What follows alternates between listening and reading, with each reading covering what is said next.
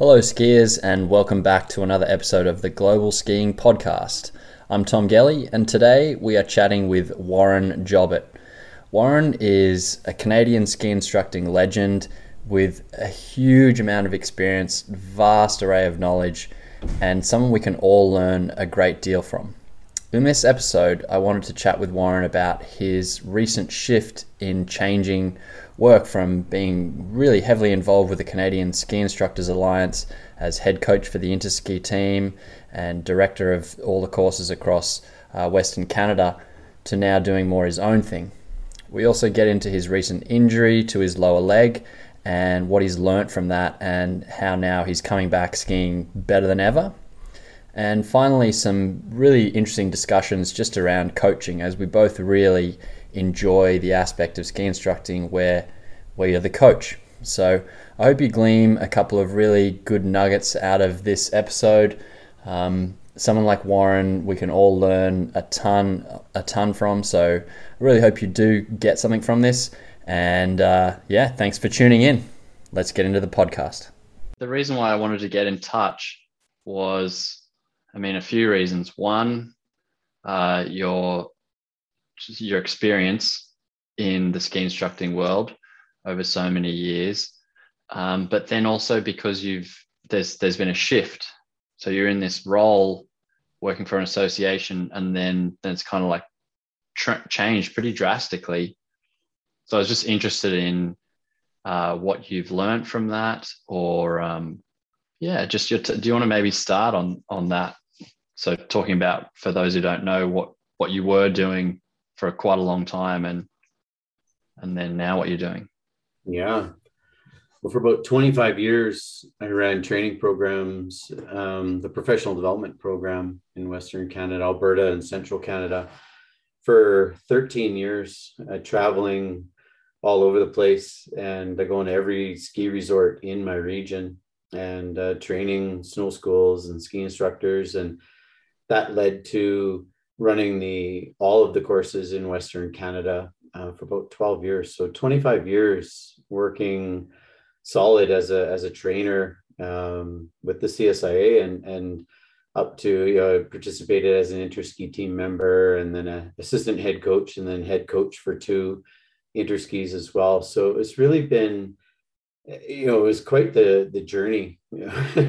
I traveled a lot of places. I, I met some really incredible people um, did some really fun things right in that part of my life. And through all of that over those 25 years uh, really had an opportunity to i guess one fall in love with what the root of ski teaching really meant to me. And uh, and now after my transition i've rekindled that and it's become the core of who I am and, and what I do today. So it's been pretty exciting. So, so like expand, uh, no, maybe give an example of that, if you could, like a, like an experience or a story or or something that you mean by, like, yeah, what that you what you've found in, yeah, and what you just said with the yeah. coaching. You know, part of you know, part of any job is the job, right? And you know, managing courses, there's so many things involved in the management side of what I was doing that I could have been managing a business in a big city center wearing a, a jacket and a tie every day. You know, the, there's that management side of it. And there's there was a at times and over the years, I think that connection to what I started as a 19 year old traveling out to Sunshine Village in Alberta for the first time, all alone, and, and being there teaching skiers and seeing how they fell in love with the sport. And so, all of these 30 years later, now I'm, you know, I'm not tied to the management of, of programming, and I can just go and teach skiers again, right? And teach them yeah. without actually teaching the student in front of me how they can better become an efficient and an effective skier as opposed to teaching them a methodology and a specific technique. And and there's a difference there where where and you have to when you're when you're training ski instructors to reach another level of certification there's a doctrine there's a, a technique and and that's what you're so you can slip into teaching the message and not the people that you're teaching the message to and now without that tie not tying me down but it's not the whole purpose of what i do the purpose of what i do is to help people become the best skiers and teachers that they can be. And along that journey, if they decide to rate themselves against a specific standard in our in the the CSIA and the instructors world, then they do that. But that's part of their journey to being a ski professional as opposed to just a, a certified ski instructor. And I think there's a yeah. difference there. It's not a you know there's there's a gray area of course between the two but i think there's a distinct difference between somebody who has is training to be the best skier and teacher that they can possibly be versus somebody who's trying to get a 6 out of 10 on a specific maneuver or task, a, yeah. a run or a task right and so to me there's a difference and i'm excited to be able to to do that now and as I, I, am happier teaching than I've ever been in my life. And I'm a more effective teacher. And uh, last year I felt that. And this year I realized why. And it's not necessarily because I've become a better teacher, but the people that I'm teaching are not the people, they're not trying to pass a certification course that I'm examining. They're not trying to make an interski team that I'm the head coach of and I'm selecting that team. So they can when I'm when I ask them to try something different, try to add something new to their skiing, they, they try it 100%. And if they fail, it doesn't matter. If they crash, it doesn't matter. Right. Whereas yeah. when I'm when I was their boss as somebody who might say, well, yeah, you're going to become the next little course conductor, or you might make it to the next interski, even though you're working on their skiing and they want to learn, they were always trying to ski perfectly and final form Whereas mm-hmm. now, my athletes and, and my, the people that I work with, it doesn't matter what I think of how they did. And so it's this really incredible difference between how they perceive my, my relationship, I guess, with my students now. is completely different. Mm. That what it makes me think of is like that. That sounds like coaching Mm-hmm. like the definition of coaching is what you just described then and you know i think we're, we're all selfish we're all really doing things because we want those things for ourselves you know the feelings on snow or, and you know for, for skiing as an example but um yeah you're in a position now to really deliver that part to the person not through some other like you said, like a like the the, the package of, of, of becoming an instructor and, and ticking off off these boxes. I yeah, I I got that feeling because I had maybe a little of a similar change from when I uh, you know switched careers from ski instructing to becoming like a physio physical therapist kind of person. Right. And um, but I still kept teaching. Um, but but being outside of of the association, I was uh, you know usually working under yeah it really changed the way i taught and there was a lot of freedom and um, I think it's interesting when you get down to it to, to when you start asking the the guests or, or, or your students you're skiing with really like what, why are they doing this? Like why have they engaged in your services? And you know and and and even getting beyond like well why do you want to become a level three? Why do you want to become a level four? And and then what? And then what like what do you what's the end game there?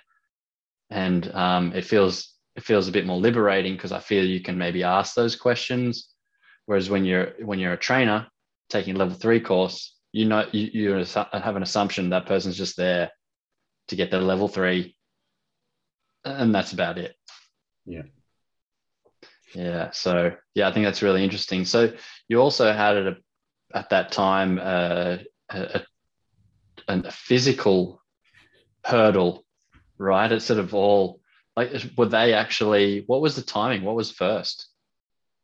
Uh, it was the broken switching. leg. Yeah, okay, the broken uh, the leg. Broken leg, uh, January of 2019, and then mm-hmm. made it through to interski. I, to this day, I I don't even know how I actually made that flight and moved around.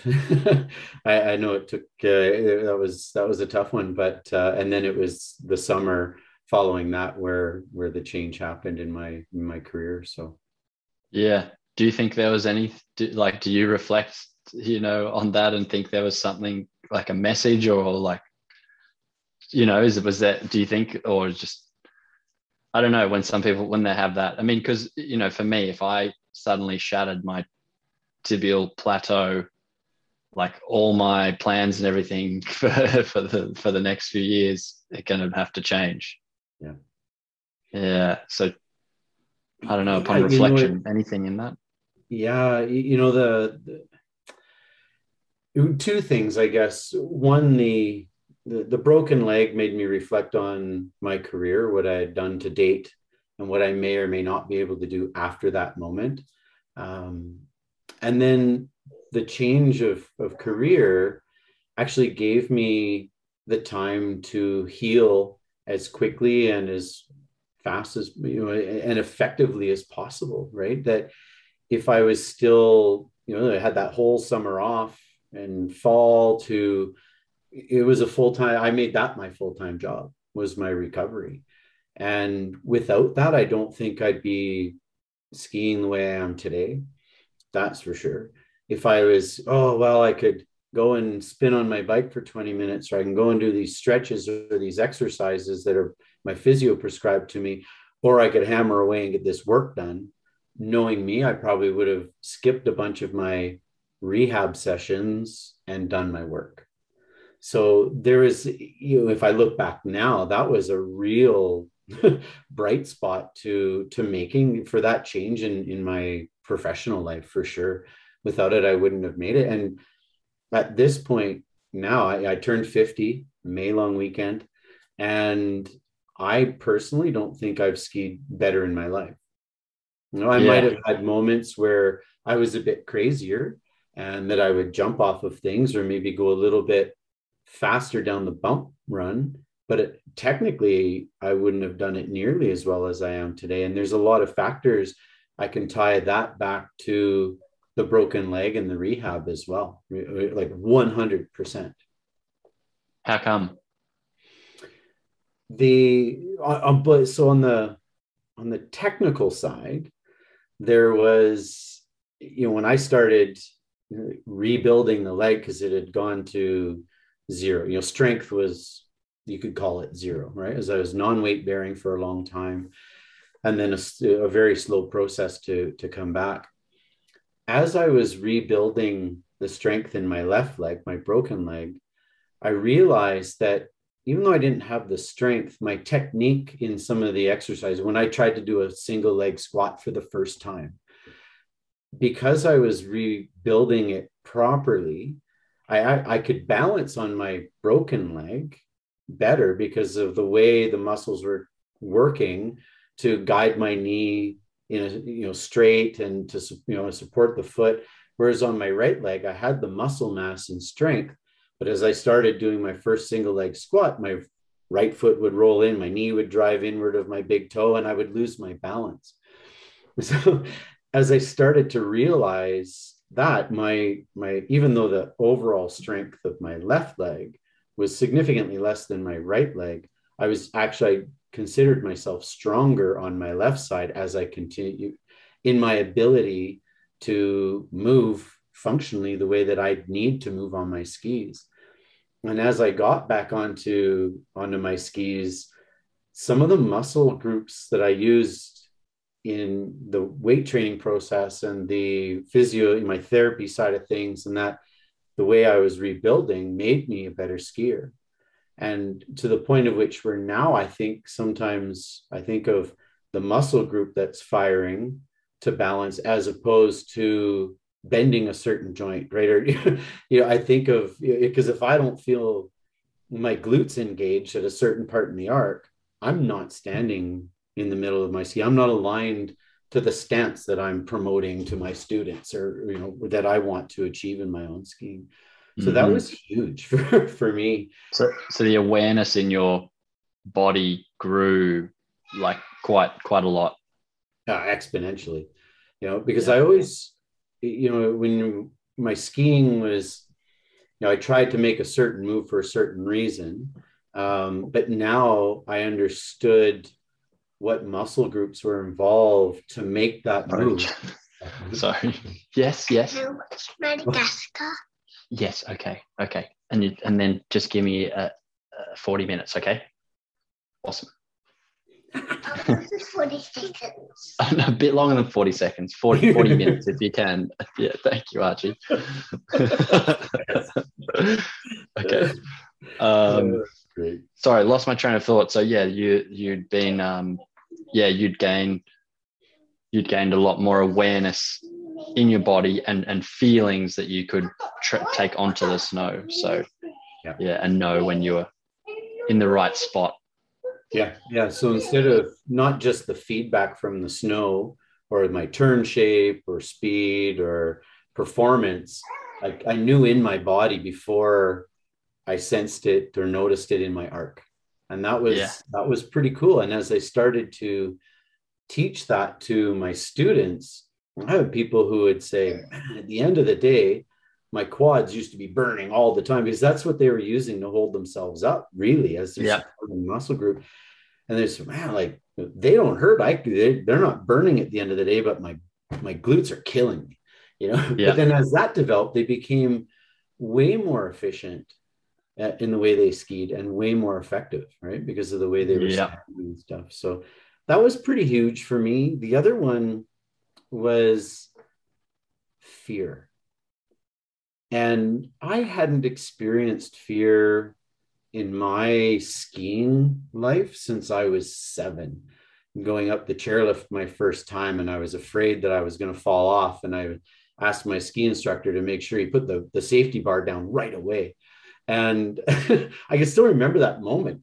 Of, and but since then, very zero fear. And I the day I broke my leg, I can remember it vividly. I was training the level four course conductors and our interski team, 14 of them, I guess, in the group. And it was just before lunch. And I was having a, a great day of teaching. You know, wow, this is things are rolling well. I was, you know, at least from my perspective, thought things were going really well. And I was skiing really well. And it felt great. And you know, I had I literally had no thoughts of fear at all at that point. And then I broke my leg. And when I got back on snow, eventually, the, the end of October 2019, um, I, I didn't even realize how afraid I was going to be. You'd hear skiers miles away that you behind you that you'd never in a million years worry about. And I was worried about that and I was worried about people coming around. I was worried to balance, you know, to put any weight on my left leg. And I know better. I know that if I lean away from my outside ski, that's not going to go super well.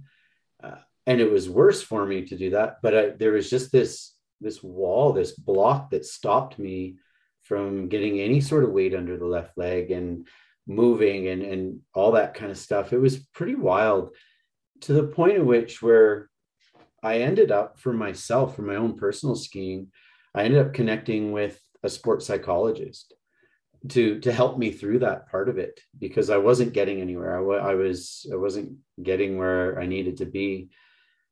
And as I worked with her, I realized that now I know what my students feel. Yeah. Be a being a beginner again, because I, you know, even though I knew what to do, I knew what it was supposed to feel like, I knew what it was supposed to look like, I know what the results were supposed to be, the outcomes, I couldn't do it. So then take that into a, you know, a new skier or a skier who's trying to perform at a certain level for a certification course or a beginner novice skier who's going down a blue run or a black run for the first time and those those types of things and it gave me the a the i guess the understanding of what they'd be going through because Mm. I recently experienced it myself, but also the tools to help them through that because I had to go and learn those tools for my own self. Yeah. Yeah. I, I think that's great. That fear part. Yesterday, the the last few days, there's been some big surf, and um, I've been getting into surfing this summer Mm. because I couldn't travel for for skiing, and so picking up that at a later age is it's not easy. I think surfing is one of the hardest sports I think I've ever tried. Yeah. but you know i've listened to some really good surfers and some online instruction about how to do things all makes sense and and then i get out there and you know these big waves come and then there's these better surfers around me like really doing it well and i'm falling off and and you know and and looking down because i'm i'm scared of the steep steep takeoff. And and it's been really good because i've been reflecting on like in how do i get myself into a learning space so that when i'm out there when fear comes up like what's can i still draw on the things that i know i need to work on that will improve my surfing and so th- that's been really interesting and how how simple it has to be. Like like i was saying over in my head like one thing is people surfers stand two side on usually. Like that's a common mistake. You should actually face more front on like like a sprinter. Okay. right? But see and you probably don't surf so you, you'd think you see a surfer and they're always like like like you know their arms one front one behind Yeah.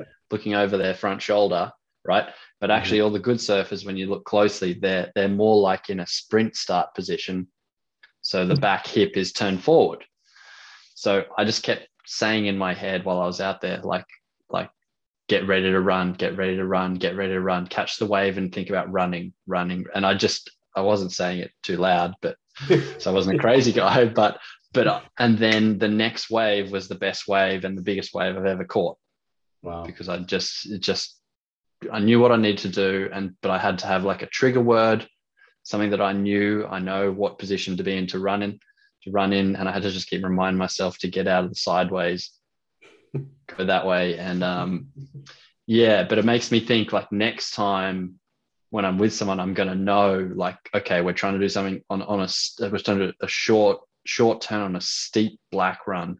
Mhm. And you're now trying to put in more edge and you're going to get a lot more deflection. Like, like what's the one simple thing that that's going to trigger them to remember that even though the fear after the second turn of the speed picks up is going to be coming like right in forefront?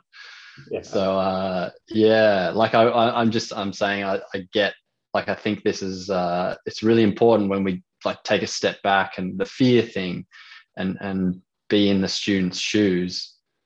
Be a student again makes you a much better coach Yeah, I picked up I picked up golf. Not yeah, like I'd golfed before, you know, as a teenager and, and stuff. And then I picked it up um about five, eight years ago, maybe now, where I actually took some lessons and being a student again was that that helped me for sure, right? It's okay, I'm learning something new, but there's really no other than losing all of my golf balls in the woods uh, and having a high score, there's really no consequence to a bad shot, right? So there, there wasn't. It didn't have that that fear. What could happen? Something could go wrong. I could really get hurt here. That sort of thing. So those two experiences combined have allowed me to understand where my students are coming from a little bit better. I think.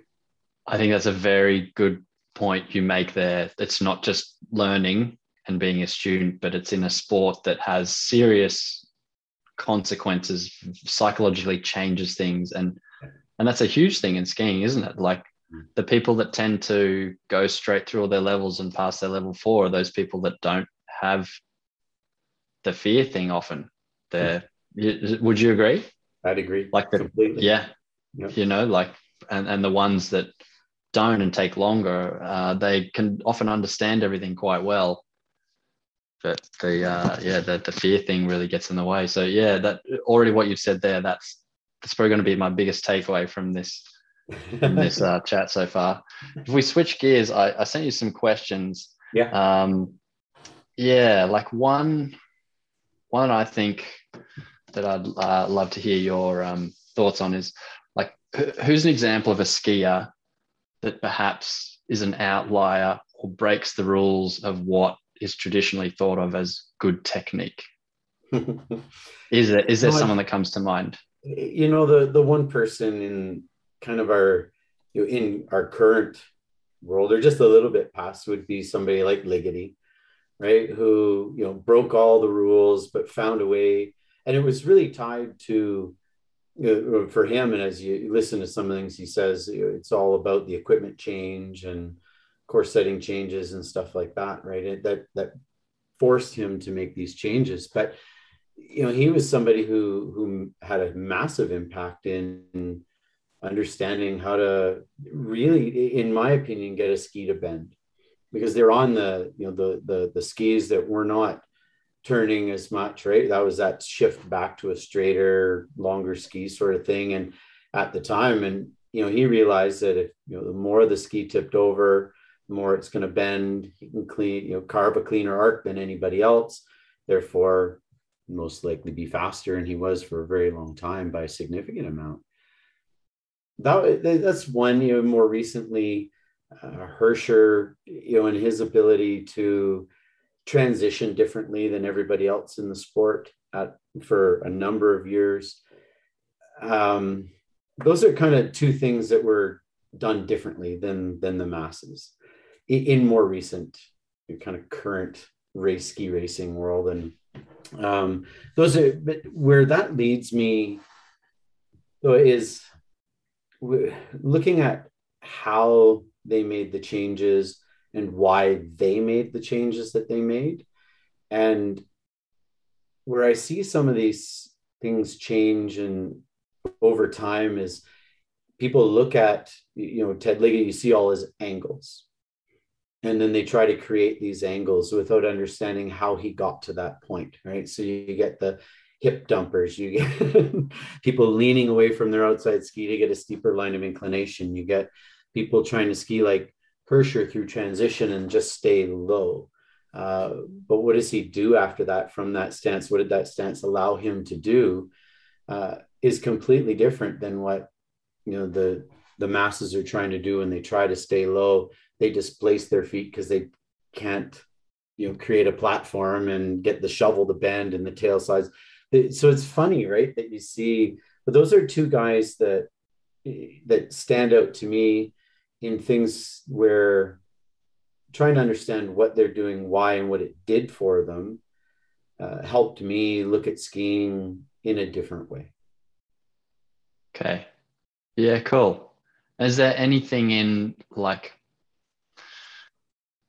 so then you're doing like say an analysis of ted ligety like how would you describe then you know i think you mentioned the the bending of the ski but if you went further into that trying to explain that to say a group of level 3 level 4 instructors how would you describe you know as opposed to what they see which is the angles and the the the the, really exaggerated inclination like how, how would you get that across so that maybe someone would start going there but but perhaps not with just the intention of having a snapshot mm-hmm. of, of lying on the side of the snow yeah not trying to look like ligety right? yeah you get the ski tipped on so its onto its sidewall or you know onto steeper edge but you explain that you know the steeper the edge angle then the more the tip and tail are going to bend if you're balanced in the middle of the ski right? um, and primarily on the outside ski. And so talk about that and then show there are ways to to create a steeper line of inclination. There are ways to balance on a ski that then is bending and is helping the skier change the direction of their momentum, that kind of idea, and show them how to balance on that as opposed to staying away from constantly trying to get a steeper edge angle or get closer to the snow. If you're serious about stepping up your skiing skills, listen up. I've been working closely with the Carv team for over four years, and they've just unveiled a groundbreaking feature active coaching mode. And here's the lowdown. Launch it at the top of your run and go through a quick calibration with 10 turns, and it sets a baseline just below your current skill level. From there, every turn is a challenge, adapting on the fly to your skill, terrain, and conditions. No fluff, just a gamified experience pushing you to ski better every turn. It does this by using a super thin insole lined with small pressure sensors and motion detectors. It's like having a personal coach analyzing your every move. And here's the sweet part if you hit a hot streak with excellent form and you're in for double or triple points, it's addictive, rewarding. Like I said, it's a very gamified experience and it transforms every run into a step towards better skiing. If you're intrigued, and you should be, check out Carv and dive into active coaching mode. Just Google Get Carv to find out more, and as a bonus, enter code GELLIE15 to take 15% off. It's amazing. I've heard from the Carv team that now nearly over a third of the users are using active coaching mode when they go out and ski with it. So why not give it a try yourself? Right. So it's starting from from the platform up.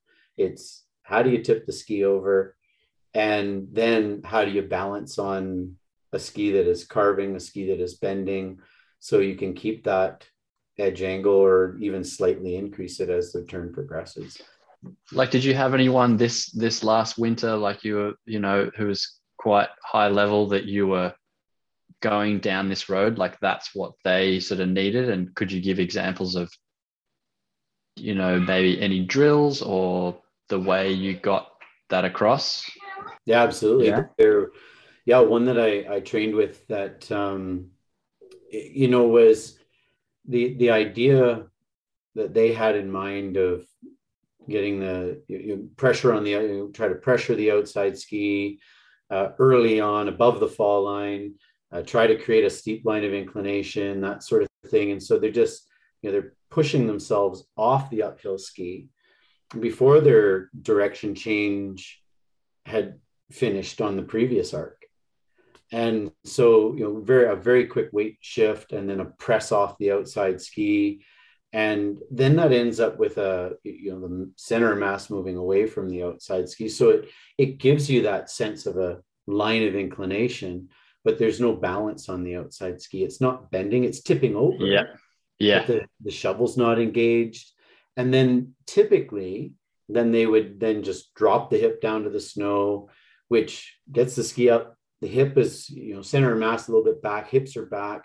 So it really loads up the tail of the ski. With the side cut these days, it's the tail pushing them around the corner, not the shovel pulling them around the corner know, and they're mm-hmm. using maybe, you know, if their skis are $800 tip to tail, probably only using about 50 bucks worth of ski. yeah. You know, for their performance. And, and, but they look back at the track, there's a, you know, a nice clean arc. It's, it's yeah.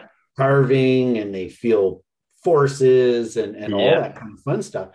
Uh, so the, um, the progression for that skier was to stay balanced on the downhill leg longer all the way through transition right so that allowed them to you know as forces were decreasing and that allowed the toppling effect to take place you know upper body center mass hips over top of the feet and then you create a new line of inclination you, through using the adductor group of muscles, rotating the femur in the hip socket, roll the foot over onto the first met head idea, and then the shovel starts to pull down the hill and balance. And you create that a much steeper line of inclination above the fall line as a result with very little effort and very balanced. Yes. I think uh, like that's one thing I think I see more often than not in that. I know I keep saying level three, level four, but that in that that part where people try and are truly trying to take this to the next level is this they don't finish they don't stay on the downhill hill ski. Like it's it's really interesting isn't it? They're, they're all like i don't know if it's this early weight shift idea or get you like they're thinking oh well i've got to be balanced on the outside ski for the next one. I'll do it early. And it seems to really uh, it's very counterproductive. It is because it, it creates so many when you start to push off that new outside ski, you tipping, rotation, you know, in, when you step on it, if your balance is back because you've dropped your hip in the previous arc to get some sort of, you know, the tail action, well, then you, you come across, you're probably back, you rotate a little bit to try and find some sort of center, and you're nowhere near, you know, using the the the whole length of the ski at that point, right? And Yeah. then it's the chicken or egg. then you got to drop Yeah. your hip, and you got to do all these things. And, Yeah. Do you know what's re- you know what's really interesting? Uh, working with Carv recently, uh, asked them to get some data on like different levels of skiers up to expert skiers on where in the turn is the max pressure uh, experienced. So these these data sensors are, are picking that up, and um, and also for, for how long. Hmm. And so what I found really interesting was, like say in intermediate to advanced, the max pressure was earlier in the turn, and it was for longer. So spread out. A lot of the turn started quite early. As you got a little bit better, it got a little bit later and perhaps a little bit shorter. The experts had a small period, probably at 66% of the way through the turn. That's that's like even later, that's where it happened. Yeah. And uh, it just it makes total sense, right? You're trying to come around and go get some redirection, deflection that way. And you and things are trying to not things all the forces are actually trying to not do that. You've got to so so there's that that resultant increase in pressure as you're you're working against that. So I found that really interesting that even with all this data, like that's that's what I think a lot of people are missing is they're trying to do a lot too early, push on things, and and that's not what what the the best skiers are doing. No, no, exactly. I, you know, and that's, I think of an arc these days for me is, you know, my direction change portion going into the apex and out of the apex is a significantly less amount of time or distance on the snow than the release of that, but staying on the downhill ski because it's still bending and carrying Yep. you in the direction that you want your momentum to go and then gliding to create a platform to redirect again. And that's a, to me, it's maybe one third of direction change and two Yeah. thirds of releasing that direction change and creating a platform for a new one. Yeah, yeah, exactly. All those movements are setting you up, so then you're in a really good position for that one third part again. Yeah. Yeah, yeah. Okay, cool. Was so? Was there anyone else? You know how I mentioned, like I thought it's interesting. Back to the outliers thing, like someone like Raymond Zenhäusern, who's like a giant, six foot something, and is a slalom skier. Like that's the kind of person you'd see in downhill. Um, these big, tall people. So I mean, I find that really interesting in how he's able to, like, you know, get a gold medal Yeah. and he towers over all these people and it's in a sport that is is um, typically you know quicker uh, quicker feet shorter people are dominating in so yeah anything like what what any thoughts about that if you've watched his skiing like what you maybe see like in someone like him yeah. You know, I, I, I've watched his skiing a little bit. Um, and y- y- I, it blows me away for one, how Yeah. fast he can move. Right. Uh, I talked to my personal trainer who I continue to train with, you know, with the leg and, you know, from the rehab and stuff. And he talks about the ability to generate force, but not to um, apply force to the ski, but to be able to you know create tension in the in the muscles, to utilize the joints, to deal with chaos. and I think that's when I look back at his skiing, I think that's what he is able to do differently than anybody else who's maybe attempted to be a world class or you know a gold medalist in a slalom at, at a six foot six frame yeah and I, you know, and it's it's a hunch. It's I haven't looked into it. I haven't looked into. I don't know what he does for his training regimen or anything. My guess is he has that ability to create, you know, that force within his body to be able to deal with anything out of control. Because if if you take you know, somebody who's six foot six, everything's so much longer so, Mm. you know, a degree difference down at the ankle for him and some, you know, somebody who's five foot eight, like I think Hirscher, I think he's five foot eight or something like that.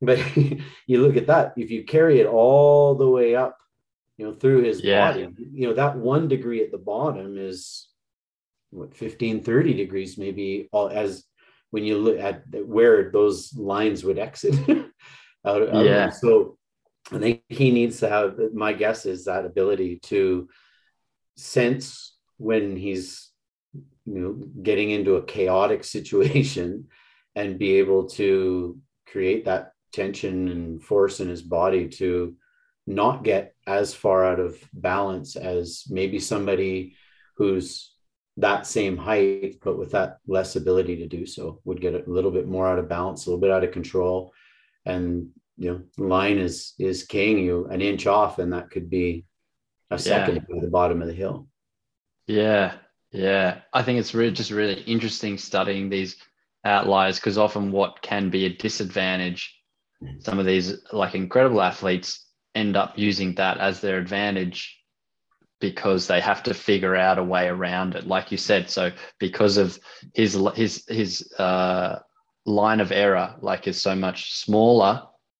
So he has to be that much more accurate and just like confident of what he can deal with that it's perhaps forced him to just push that that you know comfort level of of dealing with these you know um, chaotic situations. Yeah. And so then like uh if people don't know of pierre ruel you you obviously know pierre very well uh, from the canadian coaching association. And pierre is on the other end like quite quite uh, short but he is an amazing skier. And maybe you can speak more about him and what you see in like being uh, you know shorter levers and lots of stuff like some things that maybe came from even the way he coached or is, is there anything you've got you'd be able to give us insight into around um, someone like pierre? You know when i've skied with with pierre when i watch him ski and when i've heard him doing coaching updates and you know, presentations and things like that on technique. Technique has for him was would sound the same way that you and i would talk about it and, and the person beside him. What i think pierre talks about the the you know one of the best people or uh, one of the best ways that, that he talks about skiing is about skiing with momentum and you know carrying momentum from one panel to the next. I, in constant motion right? They, there's always something changing and when you watch pierre ski with that in mind you can see that but you have to look very closely. When you watch somebody who's over six foot um, some of those movements create bigger you know larger looking angles. Say you know, separation as an example. Again if you know if the center mass is that much further away from the base of support you might need a little more counter to get towards you know feel a little more balance to the outside ski. So those degrees would look larger but they're being Mhm. used for the same thing.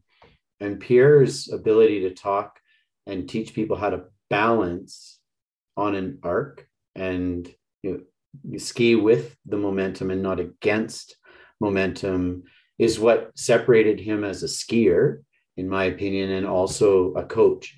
In his skiing you know, of course you know, he, he's he was lighter than most of the other people he was skiing with but he had the appropriate equipment on for you know his size and his weight. But his ski would bend just as much as anybody else's because of the way he leveraged it you know. And Yeah.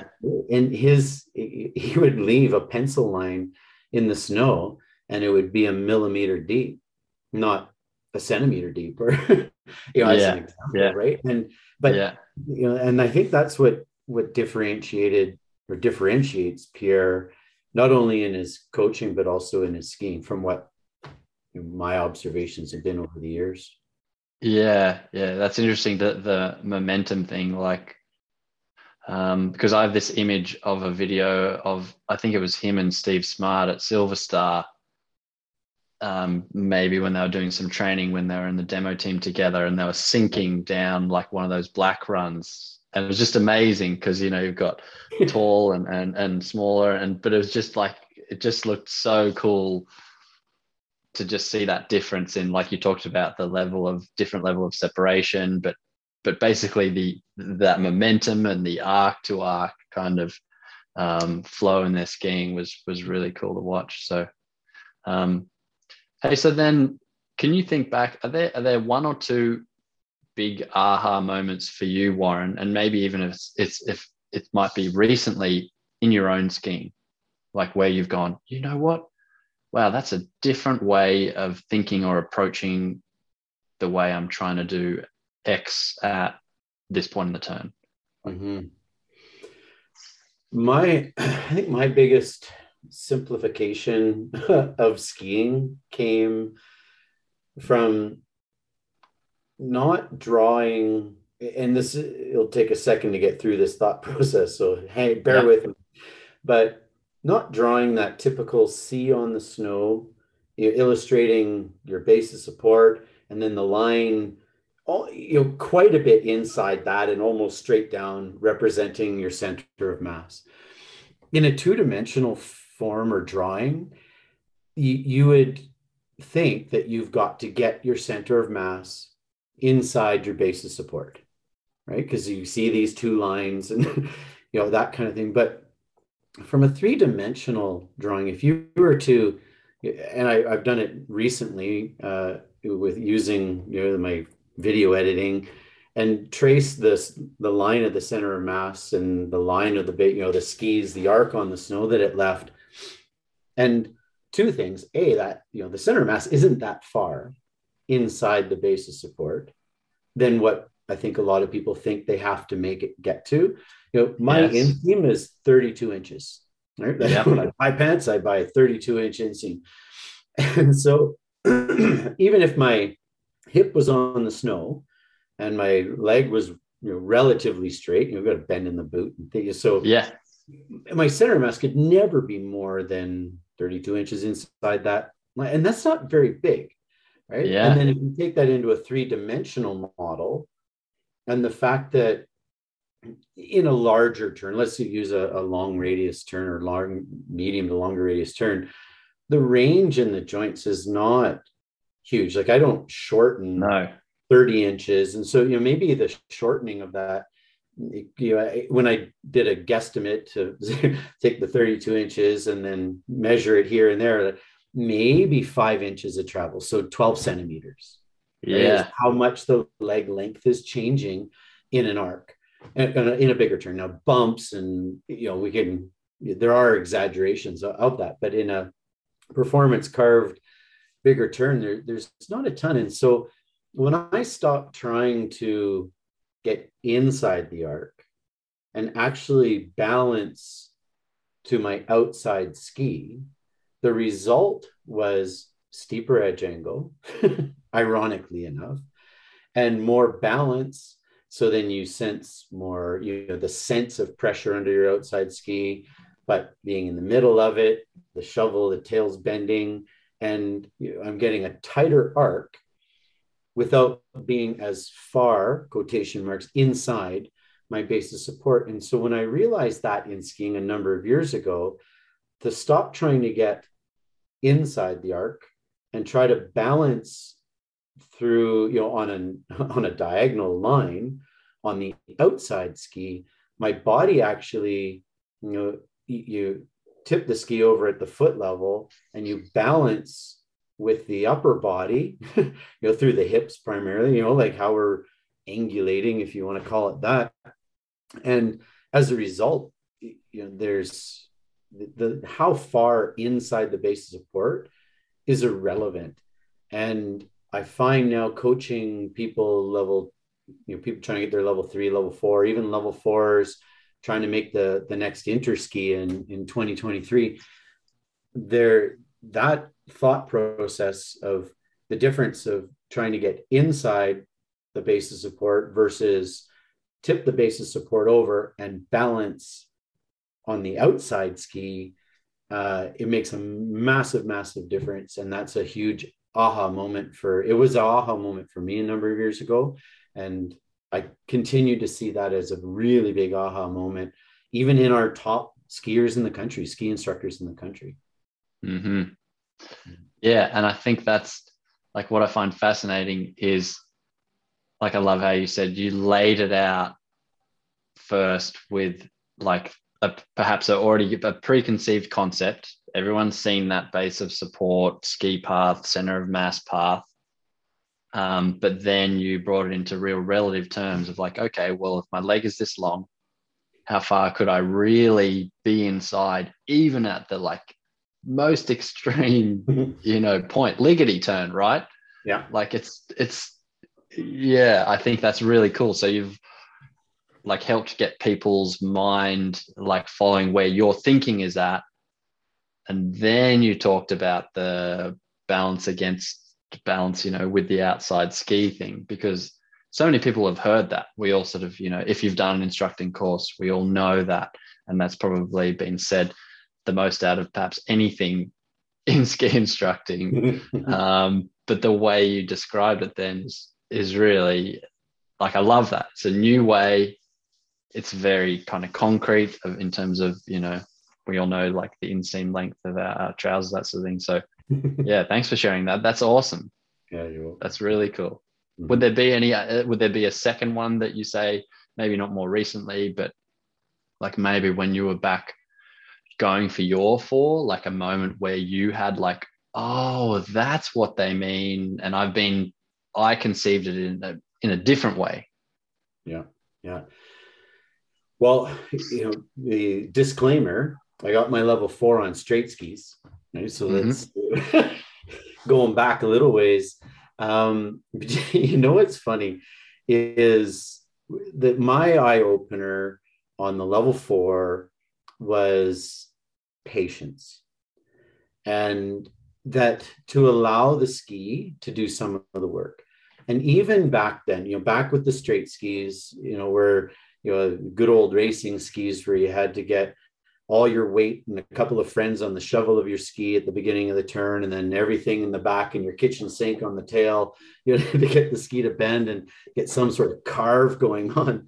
Um, but was to still allow though you still allow we talk about it a lot today allow the ski to do some of the work for you right? And be patient with it. Take in back on the straighter skis. You, we had to twist the ski on the surface of the snow a little bit more than we do now to get the same turn shape. Uh, we certainly had to maybe be a little bit more mobile and move a little bit more. But to to sense what the ski is doing as a result of my actions instead of just making the action for the sake of the action make the action Yes. for an outcome right? Yes. and to, to and it was patience because i was hopping all over the place in my stretch pants and my padded sweater. And it was different right? That eh, to to actually okay make a move hold just wait a second see what happens. And then if what you wanted to happen happened great. There's your patience. If not maybe you had to do a different move or at a different time or a different degree or a different rate of action. But at the end of the day more you know it was it was that patience that Yeah. taught me to understand you know, contribution and effect if i give this move Yes. this is the the effect of that contribution is this with the ski the ski Yeah. gripped or it didn't grip or i lost Yeah. the tails or i didn't lose the tails Yeah. if I bring that all the way through from from that when in my early 20s, you know, th- 30 years, it's been almost 30 years as a level four. Um, when I take that through, I teach that even to myself when I get when I want to go and rip down a steep black run fast and lay it over, all that kind of fun stuff. I'm trying to be patient. Right? Because when I try to move quickly to you know, then I end up doing things. I push off the uphill ski. I twist the body. I trying to do things before you should be doing them. And, and Mhm. there's that time component that when I ski faster on steeper terrain in my head, like you were coaching yourself on your surfboard, I have to, co- I coach myself to be patient. Let the ski grip, let the shovel hook up, right? Balance on it. Don't try to twist everything around the corner really quickly to slow yourself down, right? You'll get there, but it's that trust and that patience. And so it, that, that was something I learned very early on in my level four career, my, when I was training for the level four, all the way through to, I, I still talk about it today. Do, do, do you remember if that was? Did you come across that yourself, or do you did you feel like a trainer? There was this moment. Yeah. Do you remember? Yeah, yeah, I do actually. Yeah. Um, uh, uh, Norman Kreutz said it to me, um, where he, he said, "You move a lot, and the moves look great, but they're not really doing anything for you." and, and then in, in true Norman Kreutz fashion, he skied away from me. And he'll never remember this story because it was insignificant to him, I'm sure, at the time. But for me, this was what what was that?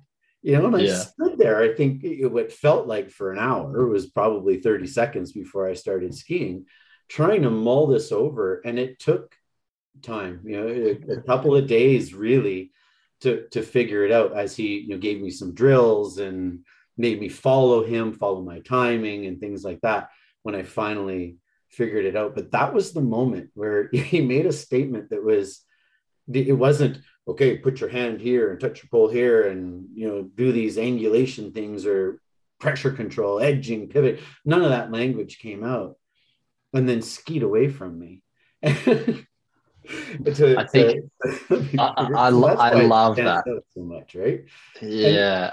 to this day i've used that as a teaching tactic uh, as well it's you, you make some statement and then you ski away because one of the things i find in a lot of our instructors trying to get to the next level is they they want all the answers. They want all the answers. And sometimes you you just can't you know this at some point the learner has to to learn Yeah. what the instructor is teaching. And Yeah. you, can't as an instructor you can't be the learner. You can only be the instructor coach. Hmm whatever you want to call it right so Yeah. that was a you know that was a very extreme case of uh, instruction and then the learner having to figure it out Yeah. 30 years later i still remember it Yeah, I think I th- I love those um, sort of stump you statements that people say, and for some reason you know there is a lot of importance in it. You know, like it's not a throwaway comment because you stood there for th- do you know what I mean? Thirty seconds. You're like, wow, why did he say it in that way? um, I've had a few of those in the last few years. Um, trying to figure out what what this guy that uh, that I really look up to in the running world is meaning because he says things in very in a very different way. And as soon as I know that I'm like, what? I have no idea what he means by that. I spend the next few months trying to figure it out. And then I have this amazing ability at the end of that to teach it to others in a really effective way that's um yeah, because I really owned owned the learning.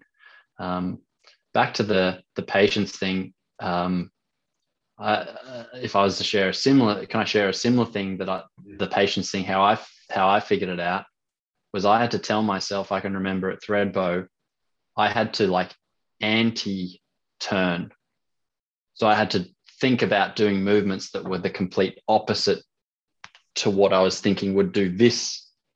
So it wasn't enough to just stop doing the movements. I had to do the opposite movement, which delayed it perhaps even further.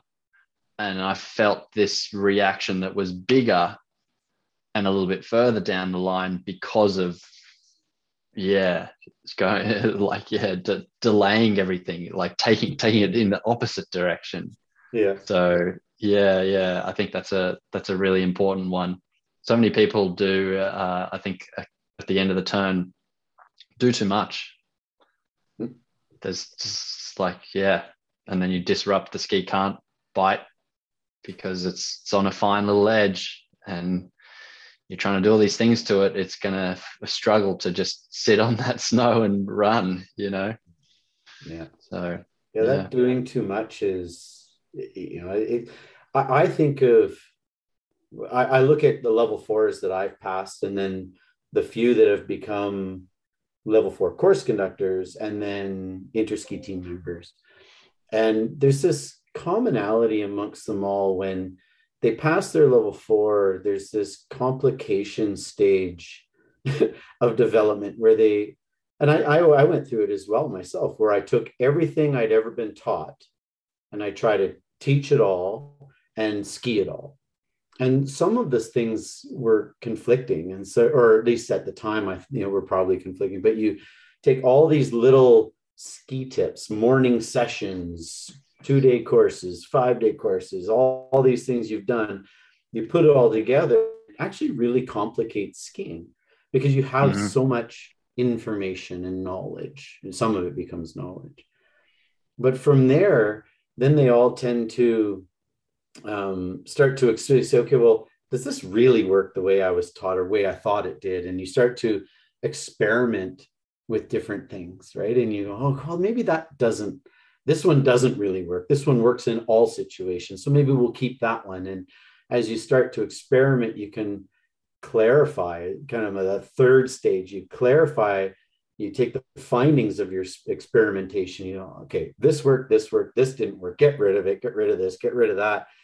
And then you're left where i call it kind of the final stages of simplification where it's so darn simple. Mhm. and I remember when I passed my level four that spring, um, I was asked to go out and do a photo shoot uh, up at Sunshine Village in May, right? So it's blue sky, perfect snow, still wintry snow. And uh, this, this slope that we were on was, you know, it's that perfect blue pitch. There's no side hill, there's no rolls. It just goes you can never go too fast on it eh, because it, it just doesn't get that steep, but it's steep enough that you can you know ski at expert levels. And we go and my photographer was Martin Olson, and he was he was in my role, you know, three people before me. So he was like he was with the CSIA when it, there wasn't a full time year round job, and volunteers wrote the manuals, but he was the one that put it together he was the head of the technical committee and so on and so forth. And so, you know, an idol of mine, like, and almost everybody in the Instructors Alliance, you know, and um, anyway, so he was the photographer because he knew exactly what shot he wanted for the manuals. And so he would say, okay, do this. Okay, good. And I'll walk back up and you do it again, half turns, full turn.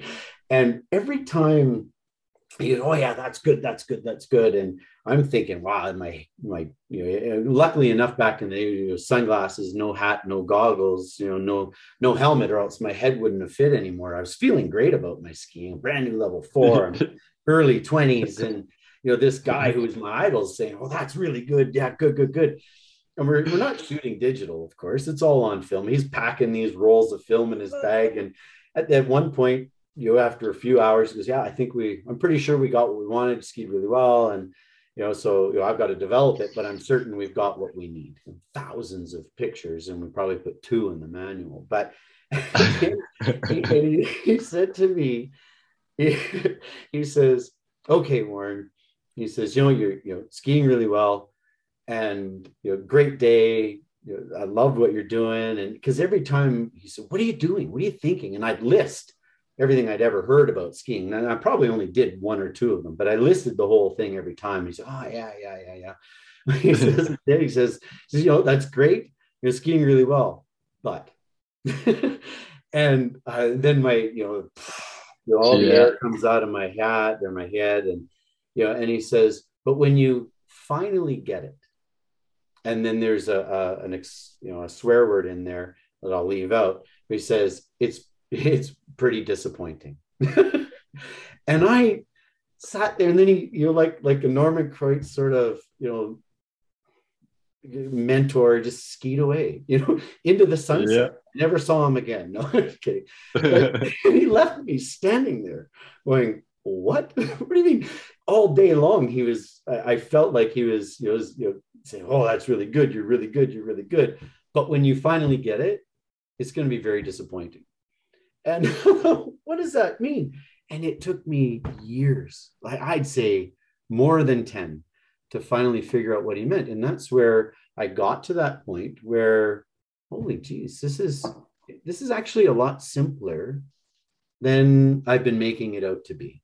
There's a couple of things that I can do to tip the ski over. There's a couple of things I can do to point it where I want it to go. And the rest is just alignment and balance and letting that go and doing it again, go in the opposite direction. And, you know, it, and it was, it, it, it's somewhat disappointing when you think about the simplicity of skiing, but we spend all these years learning that we want to, we make it bigger than it is. We make it harder than it is. Now that's, you know, it's not saying that perfecting it isn't difficult, but what skiing truly is, is actually quite simple. And so when I realized that, that was a that was big for me in my my progression. I uh, I relate that to. I mean, this idea of like w- walking, like we can just walk down the street. You, you don't. I mean, you can you can look on a phone. You can do all these things walking, uh, but you go back to the beginning of your life. Walking takes a whole a lot of practice, a lot of failures to, to get to that masterful, simple phase of like, you know, tell me how do you walk? We put your right foot forward and then your left foot forward, and then you just like it's that simple. but but I think uh, like what I'm saying here is because like say people listening want to get to a level of simplicity are still like like you said it we all go through all the complication and all that stuff and then our amazing brain some you know we kind of work it out and like you said you throw away this throw away that that works this what you know and then it comes down to literally like you know i just want to go there. Yeah. And, and that's it. You just put your ski don't do too much and just let it happen. But um but but but people are going to be disappointed if they go right tomorrow i'm just going to go out and make it simple like you you have to go through the struggles. Like i'm even thinking with the surfing. Like i I had a surf day yesterday. 90% of the time i was probably swearing. I was like this is stupid. I don't want to do this. I like i'm exhausted. Uh, like all these people are just catching all these great waves. I can't do it. And i'd get one one good wave. And so 10% of the time felt like i got something. But i kept thinking no. Like i'm going to reassess my surfing at the end of the winter. So I've given myself like like a five month period to really then take a good hard look at myself and go, where was I? Where am I now? And hopefully I see some things have been simplified, but it's because I've had to go through these struggles and do you know what I'm saying there? Like, like I think that's the joy of getting to this point is the simplification, and then you can literally turn off and ski these runs and just I'm going to do this and I'm going to do that, and it just happens. Yeah, mm. yeah, and that that's that's the I guess the beauty of any sport really is to get to that point where it's automated, right? and you can then it becomes a game, right? Where you know I've I ski down a hill now, and I don't think about what I need to do to get where I want to go. I just decide where I want to go. And mm-hmm. you know, if I'm skiing down a slope and it's and there's a roller and I'm feeling adventurous, I might say, "Oh, I'm gonna, you know, I'm gonna just, I, I'm gonna carve right over the top of this thing." Or you know, another time maybe I decide to you know, ski more parallel to it and carve underneath it. But you know, there's it's just a simple uh, thought process of the it's more the outcome and where I want to go and how fast I want to get there and whether it's carved or skidded, big or small that's about it, right? and mm-hmm. you're thinking of that, not the mechanics that will create all of those outcomes. Yeah, yeah, yeah.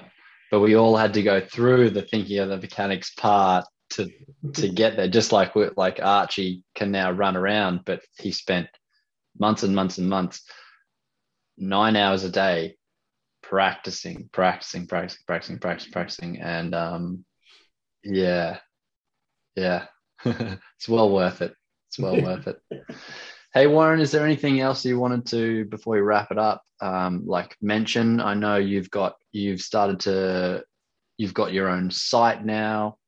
Uh, do you want to mention that, or if people are interested in skiing with you, how they can get in touch?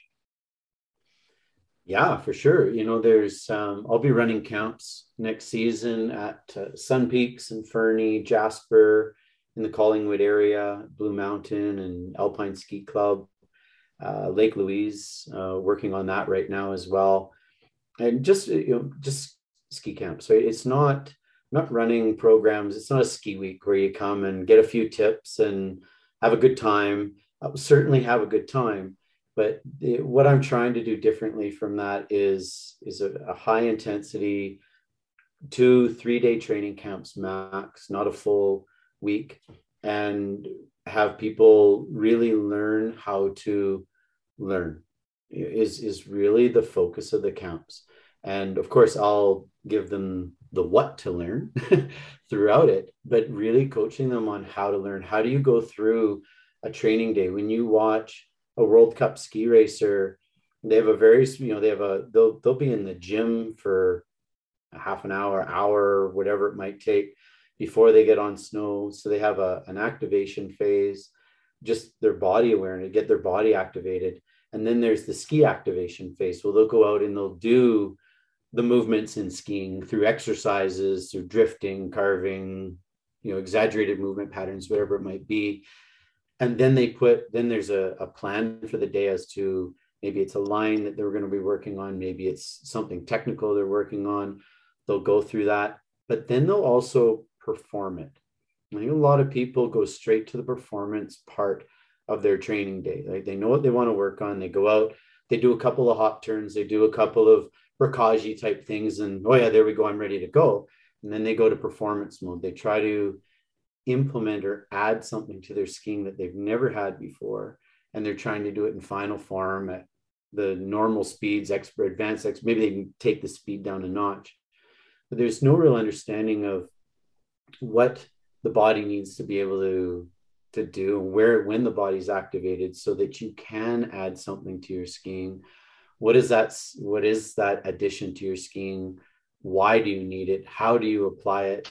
And then before you leave your day and so you've got it once or twice you have to start to work on the outcomes. You know what if it got steeper now? What if it was flatter? What if i tried to what if i had to do a tighter arc you know how would i apply this new knowledge or this piece of the puzzle that i'm adding to my skiing before you finish your day? And regardless of you know i think a lot of people do block practice you know and i, I use basketball as, a, as an example where they go they grab a ball their feet are positioned in the right position they're handed a ball they don't move and they just work on the mechanics of, uh, of a free throw say.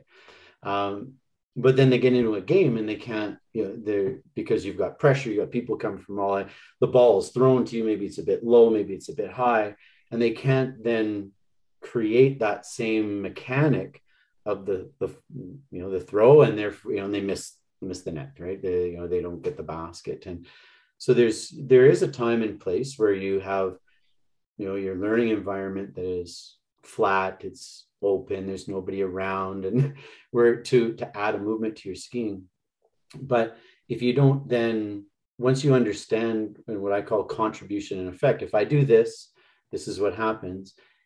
You don't have to be perfect at it to learn more about that movement. You can go a little bit steeper a little bit straighter a little bit rounder maybe on a side hill and you start to apply the the knowledge and people, they do two, one or two things. Either they go in that block practice and they just train it one exercise all the time, all the time, same slope.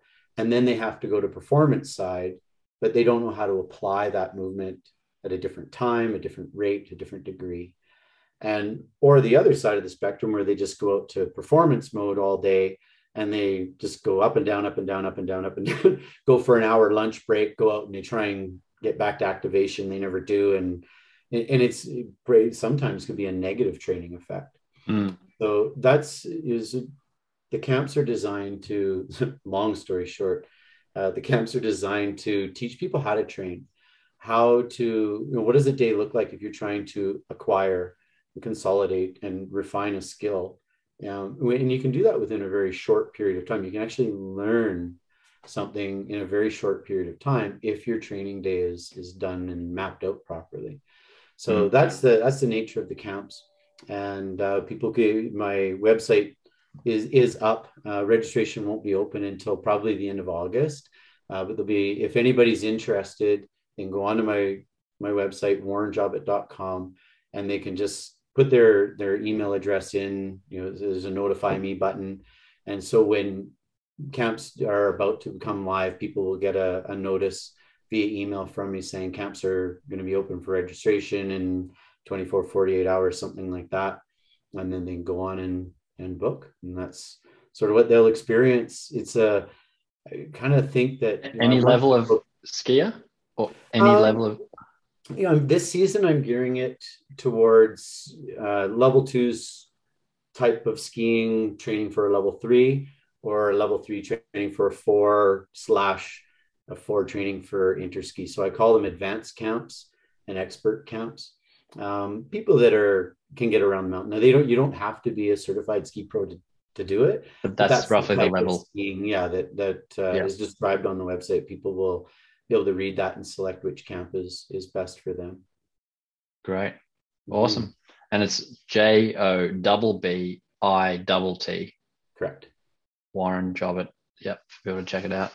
Yeah. Great. Well, thanks very much, Warren. I I really enjoyed it. If yeah. I would say, like, I'm I'm going to be thinking all this week about fear or just considering fear more whenever I'm talking with someone and even back out in the surf again how do I manage that and, and work with that?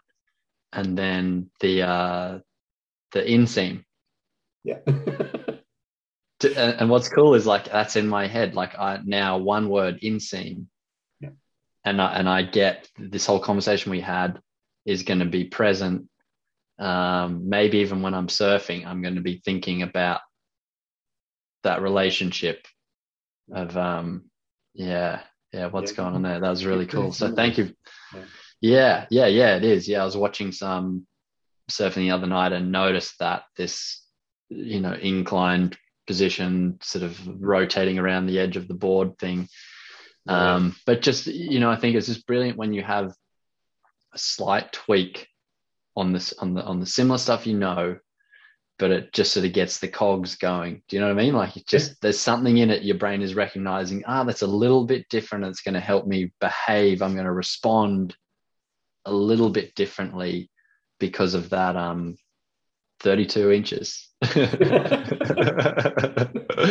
so yeah, thanks very much, Warren. Yeah, um, man, no yeah. problem. That was fun. I appreciate you inviting me on. This is this is a lot of fun. Yeah. It's, it's exciting to talk skiing and you know, I've been following the stuff that you've been doing. I really enjoy it. And it, you know, it's like you said, it takes, all it takes is one little tidbit of information or set, something said a certain way you haven't heard before and you go work with it. And, you know, at the end of the day, that's, you know, that's my career goal is to continue to simplify. And as my body ages and things there changes to always be an efficient an effective skier and you know regardless of what moves i have to make. So it's the repertoire of movements that i try to play with all season long and at some point are going to become very relevant to my own skiing in my 50s 60s 70s and hopefully much longer than that. Yeah yeah. And i would agree with the the the the, the i don't think it's just you feeling you're skiing better i i think i see it in I was just looking, you know, in preparation for this, looking at some of the more recent videos, just the videos you put up of long turns and skiing off piste. And there's um there's de- there's a definite look of just confidence and and like a little bit of I don't know, don't care, but in a good way. Yeah. you know what I mean? Like you, you've sort of broken out of, you can just tell that there's been a role change. You've broken out, and and even someone I think commented mentioned, you know, your transitions look different from 2000, whenever, uh, like what the last interski, you know, that guy commented. Yeah, yeah, I was like, Like, wow, you know, that's a people- great memory. I think I responded Yeah. to that. yeah. People are people are people watch you. Um, yeah, so I I think that's really cool, and I think that's what you know keeps inspiring us. And you know, we just can't wait for the snow to fall again. Yeah. And and and and and and keep it going, refining it further. So, Yeah. thanks a lot, Warren. Hey, no worries. So there we go. Thanks for tuning in. Thanks very much to Warren for his time and all of his insights. Greatly appreciated. I you can tell I learnt a lot and took away some really important pieces from our chat. Now, there are plenty more Global Skiing podcast episodes. If you haven't checked them out before, you can find them on Spotify and iTunes. And I'm also going to jump in here and say my own uh, project and focus at the moment is bigpictureskiing.com. So that's my own business with uh, my friend Sam Robertson, ex world champ ski racer, where we focus uh, all our ideas, uh, resources, teaching, concepts, everything onto the website with the aim of helping you become a better skier. So if you're really into skiing and love the kind of stuff we talked about in this episode, I invite you to go over and check out the website www.bigpictureskiing.com and you can do a free trial to just see if uh, the kind of content in there is for you. Cancel any time, but I really think you'll enjoy it and get some really great insights into how you can become a better skier. We upload stuff nearly every week, so go in there and check it out. Some of the things that have been put up recently. Sam put up a great line and timing video uh, talking about um, the distinction between edging and pressure because he finds a lot of people get that wrong. Like the idea of trying to turn early and pressure the ski early is not really what is going on. And so, you know, coming from someone who's raced at world championships level, this is some pretty great insights people can get. Uh, also, some other ones at the other end of the spectrum for sort of more intermediate skiers in there. Um, we always try and uh, make it applicable to both instructors and people who just really like skiing. So there's something in there for everyone. That's enough about that. Thanks and see you next time. Some of you may already know that I've been advising Carv and working with the team for some time now. And this year, the team has come up with probably some of the most exciting developments to date. They've been working on representing the most fun parts of skiing in their system. They've developed three brand new metrics progressive edging, early weight transfer, and one that measures the G force in a turn. And that one, I have to say, I got to try it out this winter in Australia, and that is really fun. This new addition is going to be incredible for anyone who's looking to really push their skiing up a notch. Now, what's even more interesting for this year is the system now detects what terrain you're on and pulls that into your ski IQ score. This is a huge change and a great upgrade because sometimes it would only really score well if you were skiing on perfectly groomed snow. Now it's going to accommodate and adjust whether you're skiing in steeper slopes, more chopped up snow, or firmer snow. So this is a very big change that I think is massive kudos to the team to keep pushing and progressing the app even further. If you're the kind of skier that is looking for a tool to help push your technique that little bit further, then you should definitely check out what Carv can do. Use the code GELLIE15, that's G E L L I E 1 5, to get 15% off for the next two weeks.